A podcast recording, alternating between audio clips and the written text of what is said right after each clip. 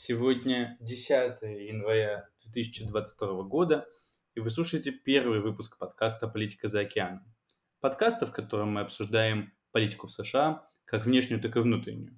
В сегодняшнем выпуске мы обсудим такие вещи, как законопроекты Джо Байдена и демократов, которые они собираются принять в этом году, начинающиеся переговоры с Россией в Женеве и выборы в Конгресс в ближайшем ноябре.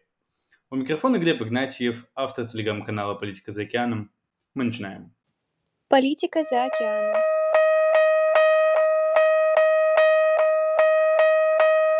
Политика за океаном. Подкаст. Вообще достаточно логично разделить этот выпуск на две части, на внутреннюю и внешнюю политику. Сам Джо Байден делит это таким образом, уделяя внутренней политике намного больше внимания за счет того, что он во многом ориентирован на решение таких проблем, как коронавирус, глобальное потепление, когда он о нем говорит, когда это выгодно для него, естественно, как это обычно бывает в политике. А также это расовые проблемы в виде экономической нестабильности в регионах, где живут меньшинства, и конкретно в их там, семьях. И на это направлены его законопроекты прямо сейчас. Во внешней политике это было в случае с Афганистаном, он много говорил про внешнюю политику тогда, Потом практически нет, сейчас немного вспоминает про Россию, но все же внутренняя политика важнее. Мы, конечно, поговорим обо всем сегодня, но начнем с внутренней, и в первую очередь это будет касаться его законопроектов, потому что впереди интереснейшее решение Сената в отношении филибастера. Что такое филибастер? Я писал про это пару лет назад в канале, и это на самом деле безумно интересная вещь, которая влияет на американскую политику чуть ли не больше, чем выборы. Хорошо это или плохо, вопрос для дебатов, но э, по сущности. Филибастер это то, что каждый законопроект, который проходит через Сенат, должен быть по сути принят не 50, а 60 сенаторами. Почему? Потому что, чтобы закончить дебаты по правилам Сената, у вас должно быть 60 сенаторов, согласившихся на окончание дебатов.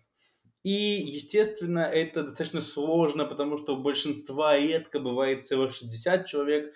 Им нужно, чтобы с другой стороны были те, кто договорились с ними, кто хочет договариваться, кто хочет поддержать этот законопроект.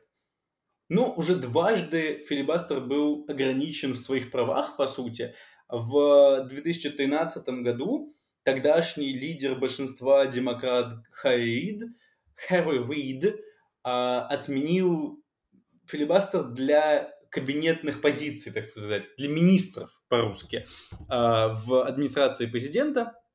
И тогда это касалось э, Тома Переза, который впоследствии стал э, председателем Демократической партии в целом. В тот момент его номинировали на пост министра труда, но все республиканцы были сильно против, и они не соглашались на то, чтобы э, уничтожать дебаты, то есть они продолжали дебаты, пока эту номинацию, они ждали, что эту номинацию отменят, что э, Барак Обама, тогдашний президент, решит номинировать кого-то другого на позицию министра труда. Но поменяли правила, и Том Перес действительно стал министром труда на следующие четыре года, на второй срок Обамы. Вот. А, но тогда по решению Сената в отношении судей, особенно судей Верховного суда, не было принято такого решения, и по ним все еще должен был быть консент из 60 сенаторов. И уже республиканцы со своей стороны в 2017 году отменили э, это правило в отношении судей Верховного суда это было сделано изначально для Нила Горсуча, который считался достаточно консервативным, но, правда, потом пришел еще Брэд Каванов, который оказался еще консервативней, но тоже попал под это правило, когда за него проголосовали почти все республиканцы, по-моему, за исключением Лизы Мурковски из Аляски, но он в итоге стал судьей Верховного суда. Вот. И сейчас демократы говорят о том, что они хотят отменить филибастер еще и для всех законопроектов. То есть, по сути, отменить филибастер вообще. Он перестанет быть частью э, американской политики в целом. И это для них, возможно, спасительный шаг сейчас, потому что многие законопроекты не проходят, а они являются ключевыми деталями всей политики Байдена. Это касается знаменитого Build Back Better Act. В него входит так называемая человеческая инфраструктура. Это значит, что по этому законопроекту для молодых семей, например, будет выделяться огромное количество денег на поддержание детей, а, в вложение в дошкольное образование и школьное образование, вложение в медицину, в том числе медицину за госсчет. И многие республиканцы против этого из-за того, что это очень большой пакет. И он в итоге сейчас по расчетам будет стоить примерно больше двух миллиардов, больше двух триллионов долларов, извините примерно 2,2 триллиона долларов. Самое интересное, что не только республиканцы оказались против этого законопроекта, но и один из демократов, а именно э, очень влиятельный, возможно, самый влиятельный человек в Вашингтоне прямо сейчас, э, Джо Мэнчин, сенатор из Западной Вирджинии. Для него, э, человека из консервативного штата, пожалуй, самого консервативного демократа вообще, эта сумма в 2,2 триллиона долларов огромная. Он сам говорил, что для него предел это триллион 75 миллиардов.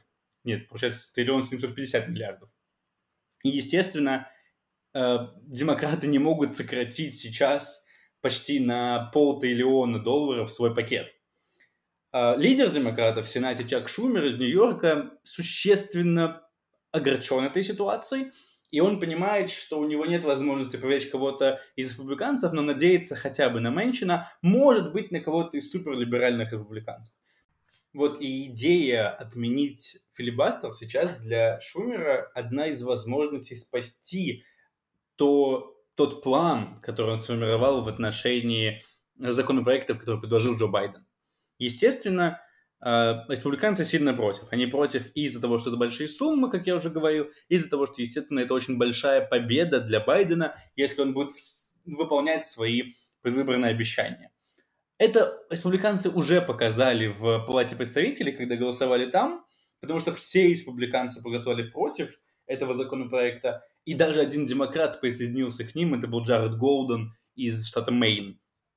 В итоге пришло к тому, что сейчас нет возможности провести этот законопроект без отмены филибастера, потому что республиканцы не допустят его до голосования. А вот поддержит ли Джо Мэнчин изменение филибастера, большой вопрос. Он говорил в целом о том, что он скорее против, но это не было так откровенно и так четко и так громко, как он противостоял против Билл Барбера. И даже если он в итоге проголосует против этого законопроекта, если он выйдет на голосование после изменения филибастера, то у Шумера есть маленький шанс на то, что кто-то из республиканцев поддержит. Все даже Лиза Мурковский из Аляски, самый либеральный республиканец в Сенате. Может быть, Сьюзен Коллинз из того же Мейна или кто-то еще. Аналогичная ситуация складывается с другими важными законопроектами для Байдена и Шумера и демократов в целом это в первую очередь, помимо инфраструктуры, человеческой инфраструктуры, как они называют, Build Back Better, существует еще и так называемый Джон Льюис Акт, о котором хотелось бы поговорить, и это законопроект, посвященный правам на выборы, избирательному праву. Он назван в честь знаменитого бывшего уже на данный момент члена Палаты представителей Джона Льюиса из города Атланта в Джорджии, он скончался в прошлом году. Нет, неправду говорю. Скончался еще в 2020 году. И в тот же год уже была избрана девушка Никема Уильямс на его позицию в Палате представителей. И ситуация в том, что Джон Льюис был большим другом Мартина Лютера Кинга, борцом за права чернокожих, чернокожим сам он был, и боролся за право чернокожих голосовать сейчас борется против, ну, последние годы своей жизни боролся против любых ограничений на их избирательное право, и его как бы легаси, наследие – это борьба демократов против этих ограничений после выборов 2020 года. А что случилось в 2020 году? Как вы знаете, Дональд Трамп активно заявлял о том, что он не проигрывал выборы, о том, что демократы все подмешали, исправили бюллетени, вкинули бюллетени мертвых людей и так далее. И даже при том, что у Трампа не получилось поменять результат голосования, все равно многие республиканцы на местах приняли решение, ну, на местах, наверное, не самое правильное, правильное решение, не самый правильный термин, потому что в России мы говорим про чиновников на местах, а в Америке это во многом все-таки избранные люди, Например, это местная легислатура, то есть, как у нас там, городская дума, Мосгордума или облдума. Вот там есть, э, соответственно, палата представителей штата и сенат штата. Ну, где-то это одна камера, то есть одна палата, где-то две. Вот. И эти палаты, в которых в основном э, республиканцы, но при этом по какой-то причине они проиграли выборы 2020 года, это, например, Джорджия, в первую очередь, дома, родной штат Джона Льюиса. Это Мичиган, Миннесота, э, Висконсин. Все штаты, которые Байден выиграл, но при этом у республиканцев большинство в местных думах, называю их по-русски, ну, наверное, в целом все понятно. Вот. Их целью являлось э, изменение избирательного законодательства для того, чтобы немного больше позволить республиканцам, с одной стороны, с другой стороны, как они сами говорят, э, целью являлось то, что они улучшали честность выборов. Что конкретно происходило? Внедряются новые причины, по которым человек не может проголосовать удаленно. Точнее, сокращаются причины, по которым он может. Потому что в прошлом году из-за коронавируса, уже в позапрошлом году, потому что когда были выборы, из-за коронавируса многие э, избиратели не пришли голосовать на избирательный участок, а им прислали бюллетени.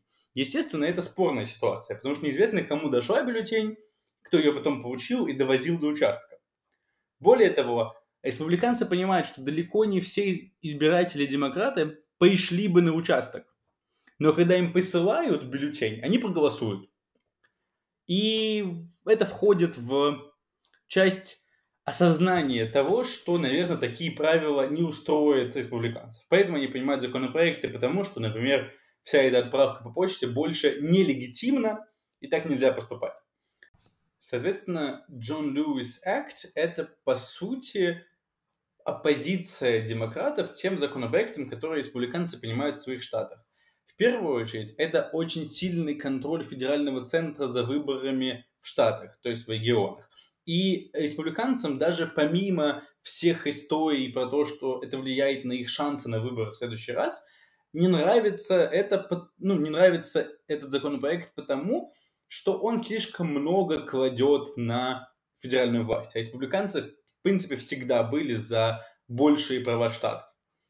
Этот законопроект также со скрипом прошел Палату представителей, и в Сенате пока что нет голосования по нему. Это и вина филибастера вновь, и история про то, что далеко не все, даже сами демократы поддерживают такой формат, и Джо Мэнчин тоже не выразил полноценной поддержки этому э, законопроекту.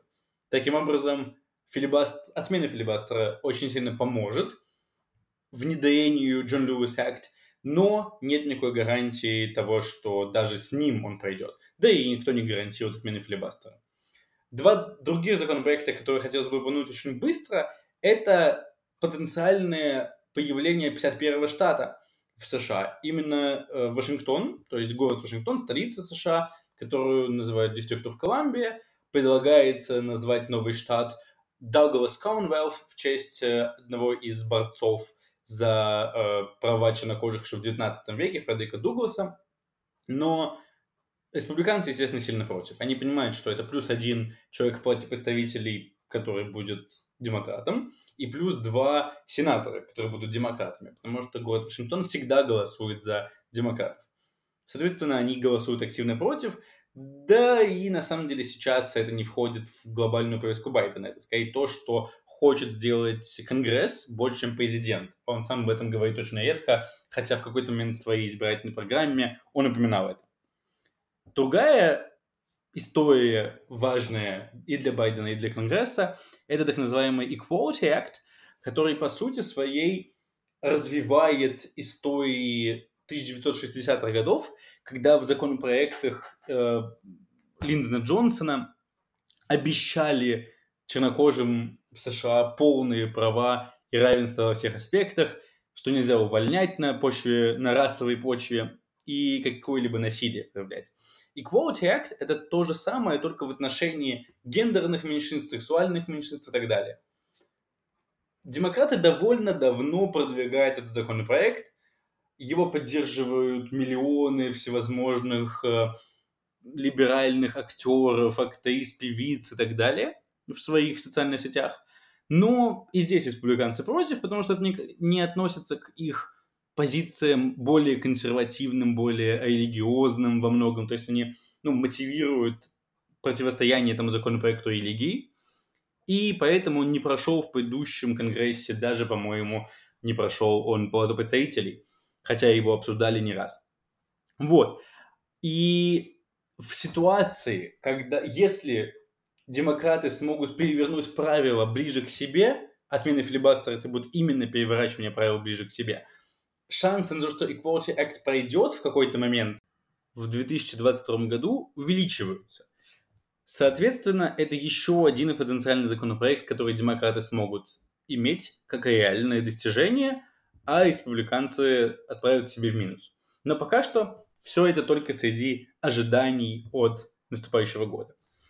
Вот то, что реально произойдет сейчас, это увеличение борьбы Байдена с коронавирусом. Потому что он обещал год назад, что он победит коронавирус в первый год президентства. У него не получилось это сделать.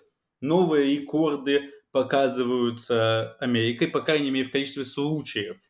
Меньше в количестве госпитализаций и смертей, но все равно эти ситуации случаются. И один из пунктов его борьбы – это обязательная вакцинация. И в данный момент в контексте обязательной вакцинации ведутся большие баталии в Верховном суде о том, разрешать ли вот этот мандат на вакцинацию федерального правительства на большой бизнес, на государственных работников в медицинской сфере, в военной сфере, и э, может ли государство, федеральное государство решать за штаты. Опять же, это, эти дебаты о том, имеют ли штаты полное право на то, чтобы каким-то образом влиять на медицинские правила в контексте коронавируса в своем штате. И кон- конкретно Техас ведет активную борьбу через свои э, суды и своего генерального прокурора. И уже дошло дело до Верховного суда, который будет вот на этой неделе принимать решение по поводу того, будет ли оставаться мандат. Еще одна проблема в контексте коронавируса – это тестирование. Сейчас сложилась такая ситуация, что в Америке не хватает тестов, и Байдена активно обвиняют в этом, как те люди, которые раньше были с ним и вместе боролись с ковидом, так и республиканцы, которые, в принципе, говорят о том, что коронавирус это все фигня, но при этом они обвиняют Байдена, естественно, как нужно делать политически, как делают демократы со своей стороны, во всем, чем угодно, даже если это соответствует больше их позициям. Конкретное обвинение в том, что Байден не уследил за тем, что тесты кончаются. Во многих штатах они подходят к концу, в том числе в демократических штатах, таких как Нью-Йорк. Вот. И все это, естественно, большие проблемы, на которые Байден должен ответить в ближайшее время, в этом году. Коронавирус – одна из главных задач, с которой он должен справиться. Победить коронавирус, наконец-то, он обещает давно. Но 22 год – это тот самый момент, когда пришло время сделать важный шаг к этой победе. Как именно? Будем смотреть. Пока что все строится именно на э, вакцинации. Вопрос только в том, какие еще действия нынешняя администрация может предпринять и будут ли они эффективными. Следующая история, тоже коротенькая, это так называемая левая повестка. То есть то, что более левые социалистические члены Демократической партии могут требовать от Байдена, просить, чтобы он исполнил части их адженды. Прямо сейчас речь там идет в основном про отмену долга студентов по учебе, а это триллионы долларов, которые они не могут выплатить университетам, которые давно закончили или которые заканчивают их дети. И плюс к этому это все, что касается экологии. Green New Deal, знаменитая история социалистов, маловероятно, что будет применена, но все-таки разные проекты по уменьшению количества выбросов углекислого газа – так, ну, помимо всего прочего, путем жестких преобразований в энергетической сфере, закрытия части энергетических нефтедобывающих предприятий, это все реально, и Байден про все это говорит так или иначе. Вопрос в том, доберутся ли руки в этом году, не факт, учитывая большое количество проблем, которые я уже упоминал раньше.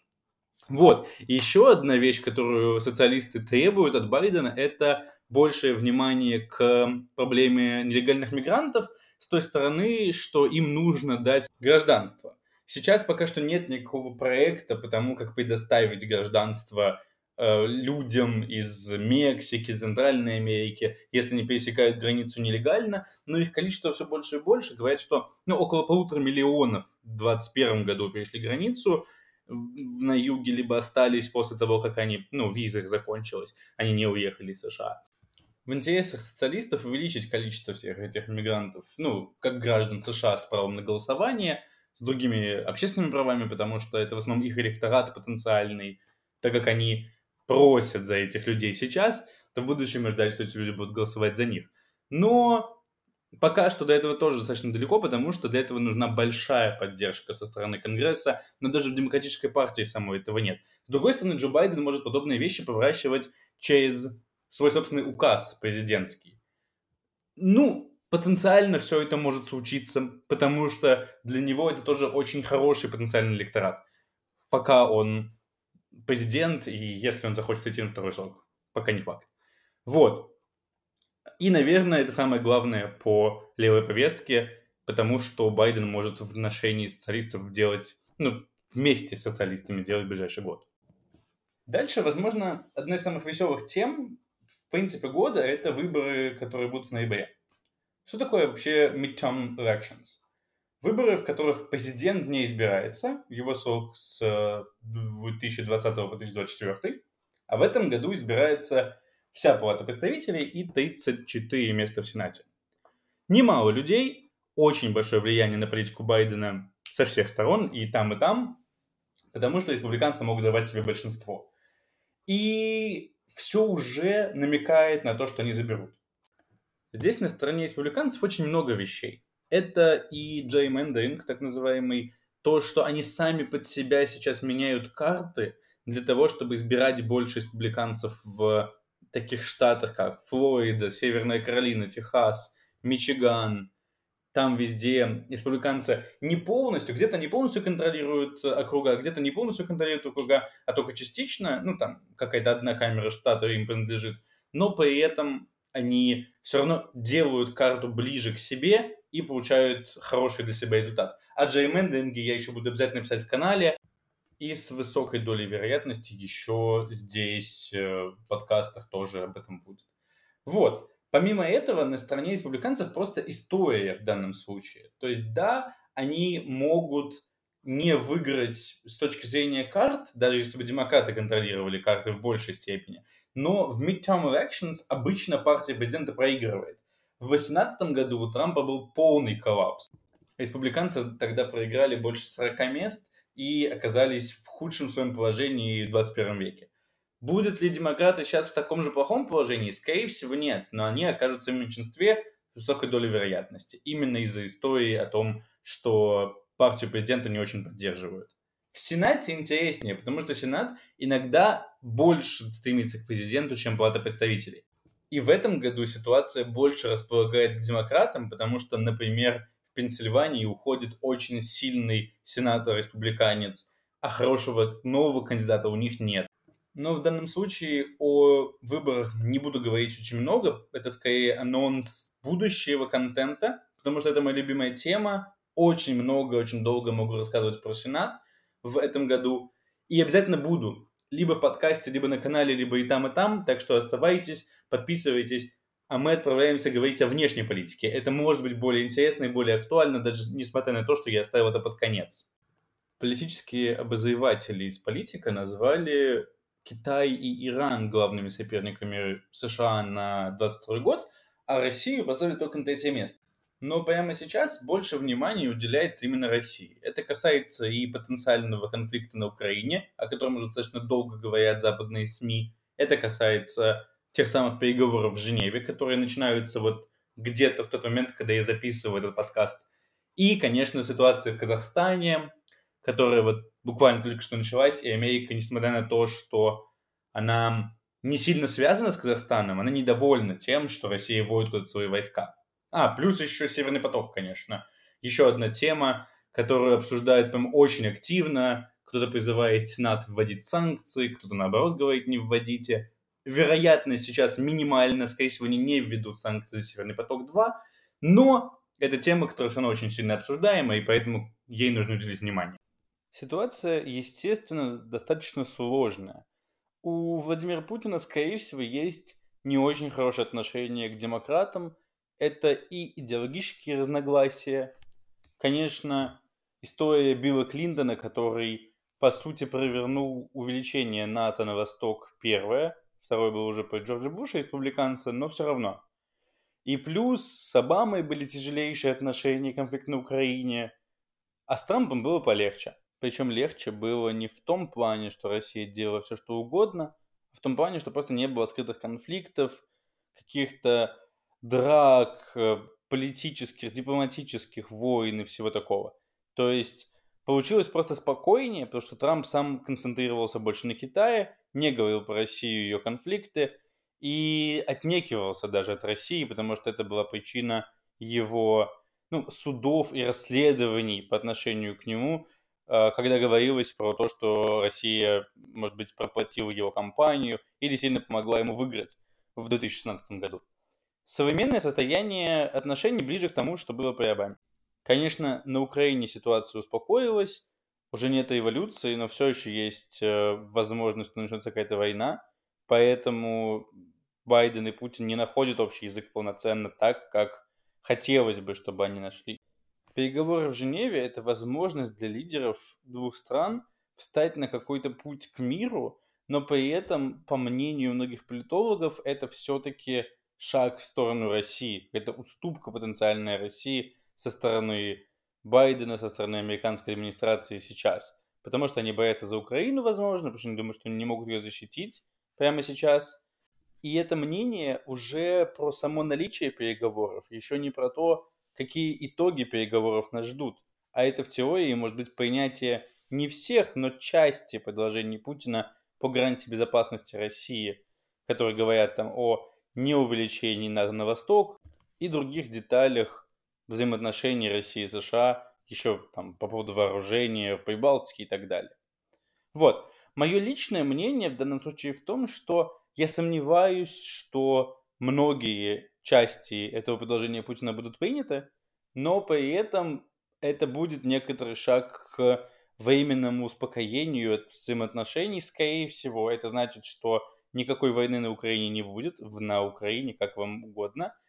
А в дальнейшем, пока Байден президент, это может быть еще три года, может быть семь лет, может быть какой-то другой срок, не знаю, посмотрим, как жизнь пойдет – а, я думаю, что отношения между Россией и США будут напряженными, будет много обвинений, много конфликтов на разных почвах, но именно околовоенную ситуацию я не ожидаю в данный момент, потому что слышно из американских источников. То есть они больше беспокоятся о бизнесе, о Нордстриме, который, как я говорил, я не очень сильно верю в то, что законопроект о новых санкциях будет принят, с одной стороны, но с другой стороны, люди, которые хотели бы, чтобы он был принят, существуют. И это все еще реально, пока у законопроекта есть э, мотив... ну, люди, которые стоят за ним.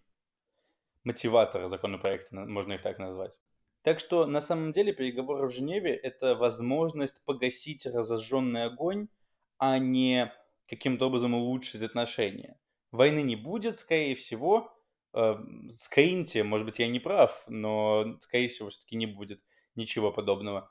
И э, с другой стороны, будет много все еще беспокойств, будет много негатива, но Америка будет концентрироваться на внутренней политике в этот срок вновь, как, как ни странно, у Трампа было, потому что это приоритет, потому что это то, почему их будут избирать в следующий раз.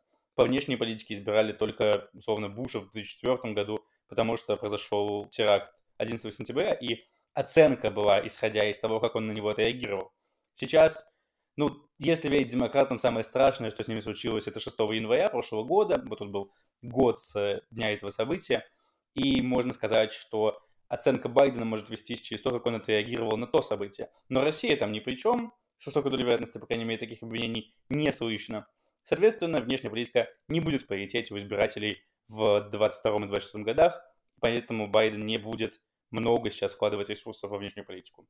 Ну вот, в принципе, про Россию все самое основное. К этому обязательно вернусь еще в канале и, надеюсь, уже здесь с гостями. Политика за океаном.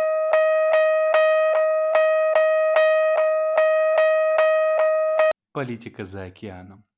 Подкаст. В завершении хочу сказать немного слов про сам подкаст. Это был первый пилотный выпуск «Политики за океаном».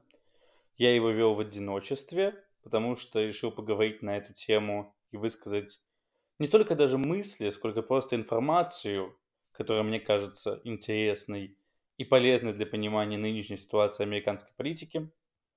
Но в следующих выпусках уже планирую приглашать гостей. Мы обязательно обсудим и решения Верховного суда, о которых я сегодня говорил, потенциальные движения в плане филибастера, все переговоры в Женеве и, естественно, политику в контексте приближающейся Олимпиады в Пекине. Оставайтесь с нами, будет интересно. За создание этого подкаста благодарю Учанину Юлию и Е. Раньше вы знали его как Канье Вест.